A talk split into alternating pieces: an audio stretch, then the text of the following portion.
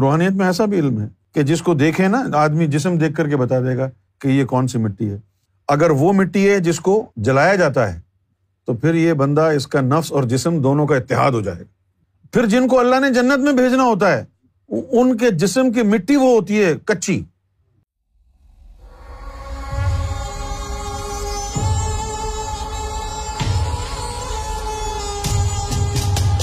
فاتر کا جو مطلب ہے، وہ ہے فطرت کو بنانا۔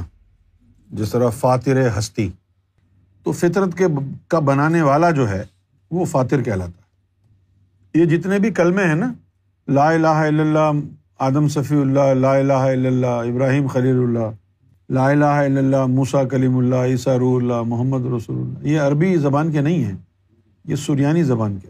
اور جس طرح اردو کی شاعری میں جو تراکیب الفاظ استعمال ہوتی ہیں نا زیادہ سے زیادہ وہ فارسی ہیں۔ مجموعہ الفاظ وہ فارسی ہیں۔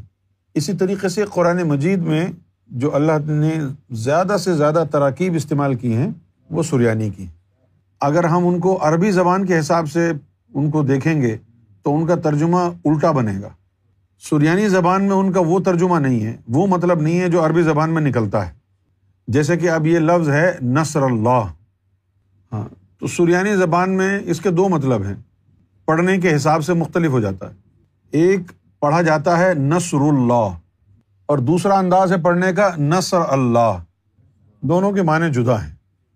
نثر اللہ نثر اللہ یہی چیز فاتر میں ہے۔ فاتر کا جو مطلب ہے، وہ ہے کہ جس نے فطرت کو تخلیق کیا ہے، فطرت کو بنایا ہے۔ اچھا اگر ہم فطرت کے اوپر کبھی ڈسکشن کریں گے، تو آپ کو پتہ یہ چلے گا کہ فطرت کو تخلیق نہیں کیا جا سکتا۔ فطرت کو ڈھالا جاتا ہے۔ فطرت تخلیق نہیں ہوتی ہے۔ جیسے کہا نا، اللہ نے جس، جب کہا امر کن کا استعمال کیا، کن یعنی ہو جا فیا کن تو وہ ہو گئی۔ جو کچھ بھی ہوا ہے، وہ اپنی فطرت پر ہی قائم رہے گا۔ فطرت یوں سمجھ لیں کہ ایک بیس ہے۔ جیسے کہ آپ مکان بناتے ہیں، گھر بناتے ہیں، کوئی بلڈنگ بناتے ہیں، تو زمین کے نیچے اس کی بیس لگاتے ہیں نا، تو وہ فطرت کہلاتی ہے۔ فطرت کے سو درجے ہیں۔ ہاں۔ ایک فطرت جو ہے وہ یعنی بلندی کی طرف جاتی ہے اور اس فطرت کا جو ہے ایک نزول ہے۔ ٹھیک ہے نا؟ ایک ہی فطرت کے اوپر ہیں۔ اب یوں سمجھ لیں کہ اس فطرت کا جو قد ہے تقریباً سات فیٹ ہے۔ اپنے درمیان سے اس نے کچھ ڈھالا وہ ایک مخلوق بن گئی، تو اس کی فطرت اعلیٰ رہے گی۔ اور اوپر سے اظہار کیا، اس کے اوپر کوئی چیز ڈھالی، تو اس کی فطرت اس سے اعلیٰ ہوگی۔ اسی طرح اس نے اپنے قدموں سے کچھ نکالا، اس پہ کچھ ڈھالا، تو اس کی فطرت کچھ اور ہوگی۔ تو جانوروں کی، کیڑے مکوڑوں کی، پرند چرند کی، پہاڑوں کی، درختوں کی، سب کی فطرت نزولی ہے۔ پھر ملائکہ ہیں، پھر فرشتے ہیں، ان کی فطرت جو ہے نا وسطی ہے۔ اور پھر انسان ہے۔ انسان کی فطرت جو ہے نا وہ فطرت اعظم کہلاتی ہے۔ پھر انسانوں میں فرق ہے۔ کوئی انسان ایسی مٹی سے بنایا گیا جس میں صرف مٹی تھی۔ کوئی انسان ایسا بنایا گیا جس کو اللہ تعالیٰ نے مٹی اور آگ سے، اس مٹی کو پکایا۔ اس مٹی کو پکا کے پھر اس مٹی سے انسان کو بنایا۔ کسی مٹی میں انگارے رکھے، کسی مٹی کو ٹھنڈا رکھا۔ جیسے اب یہ ہمالیاز ہیں، اس کے پیچھے پہاڑی پہاڑ ہیں، برف ہی برف ہے۔ وہاں جو ہے، برف کے انسان رہتے ہیں۔ وہ یہاں آ نہیں سکتے۔ یہاں گرمی لگے گی، ان کو مر جائیں گے۔ مختلف قسم کے انسان ہیں۔ جیسے اب آدم صفی اللہ ہیں۔ آدم صفی اللہ کو اللہ تعالیٰ نے جنت میں جنت کی مٹی سے بنایا تھا۔ اب اس کے بعد ان کی کتنی نسلیں آ چکی ہیں؟ پھر جو ان کی پہلی نسل چلی، تو جنت کی مٹی کا ان کے اندر اثر تو تھا نا۔ لیکن وہ یہیں کے جانور کھاتے رہے، یہیں کے پھل فروٹ کھاتے رہے، یہیں رہتے رہے۔ تو ہر نسل کے اندر جنت کی مٹی کم ہوتی گئی۔ اب پھر ایک وقت یہ آیا، جب نو علیہ السلام آئے، تو وہ مٹی جنت کی بالکل ختم ہو چکی تھی۔ اب آدم کی اولاد میں کوئی ایک بندہ بھی ایسا نہیں بچا جس میں جنت کی خوشبو تک ہو۔ اس کے بعد پھر یہ علم آ گیا، باطنی روحانی علم آ گیا۔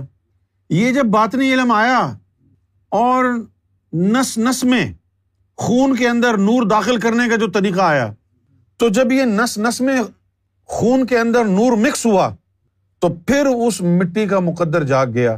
اس دنیا کی مٹی ہونے کے باوجود بھی وہ جنت کی مٹی سے افضل ہو گئی، جب اس کے اندر نور آ گیا۔ پھر جس جس کے اندر نور آتا گیا، وہ اہل بیت میں شامل ہوتا گیا۔ اس لیے غوث اعظم نے فرمایا کہ ہر متقی محمد کی آل ہے۔ تو فطرت کیا ہے؟ یہ ایک عام مٹی سے بنا تھا، تو وہ عام مٹی اس کی فطرت ہے۔ دیکھو جی ایک تو مٹی ویسی ہوتی ہے نا، عام سی۔ اور یہ جو مٹکے شٹکے جو بنتے ہیں، تو یہ مٹکے والی مٹی کون سی ہوتی ہے؟ یہ وہ مٹی ہوتی ہے جس کو پکایا جاتا ہے، آگ پہ۔ اب یہاں غور کرنے کی بات یہ ہے کہ اس کو عام مٹی سے، مٹی گارے سے بنایا۔ اور دوسرے انسان کو اس مٹی سے بنایا جس مٹی کو اس نے آگ پہ پکایا تھا۔ اب اس کا فرق کیا ہوگا؟ جس کا جسم آگ میں جھلسی ہوئی مٹی سے بنا، لطیفہ نفس کی غذا نار ہے، اس مٹی کی غذا بھی نار ہے۔ اس بندے کی اصلاح نہیں ہو سکتی۔ کیونکہ اس کے جسم کے اندر بھی وہی مٹی ہے، وہ پاک ہی نہیں ہو سکتا۔ تو جس کو جنت میں جانا ہوتا ہے، وہ بندے کا ہاتھ دیکھ کر کے بتا دیتے ہیں کہ یہ جنت کی مٹی ہوگی یا یہ کھنکارتی مٹی ہے۔ روحانیت میں ایسا بھی علم ہے کہ جس کو دیکھے نا، آدمی جسم دیکھ کر کے بتا دے گا کہ یہ کون سی مٹی ہے۔ اگر وہ مٹی ہے جس کو جلایا جاتا ہے، تو پھر یہ بندہ اس کا نفس اور جسم دونوں کا اتحاد ہو جائے گا۔ پھر جن کو اللہ نے جنت میں بھیجنا ہوتا ہے، ان کے جسم کی مٹی وہ ہوتی ہے کچی۔ سفید سفید ہو جائے گا۔ تو اب ان کے جسم کچی مٹی سے بنا ہے۔ اس میں آگ نہیں ہے۔ لہذا اس جسم کی اور ان کے نفس کی کبھی آپس میں بنتی نہیں ہے۔ اپوزٹ یہ نشانی ہے کہ یہ اس بندے نے جنت میں جانا ہے اور اس کی مٹی جلی ہوئی ہے۔ جس کی مٹی جلی ہوئی ہے، اس میں تن آسانی ہوگی۔ وہ اپنے جسم کی راحت کے لیے، آرام کے لیے نہ ماں باپ کو دیکھے گا، نہ بیوی بچوں کو دیکھے گا، اس کو بس اپنا آرام چاہیے۔ یہ اس مٹی کی نشانی۔ تو فطرت اس کو کہتے ہیں۔ کہ اس کی فطرت کیا ہے؟ یہ کچی مٹی کا ہے۔ اس کی فطرت کیا ہے؟ یہ پکی مٹی کا ہے۔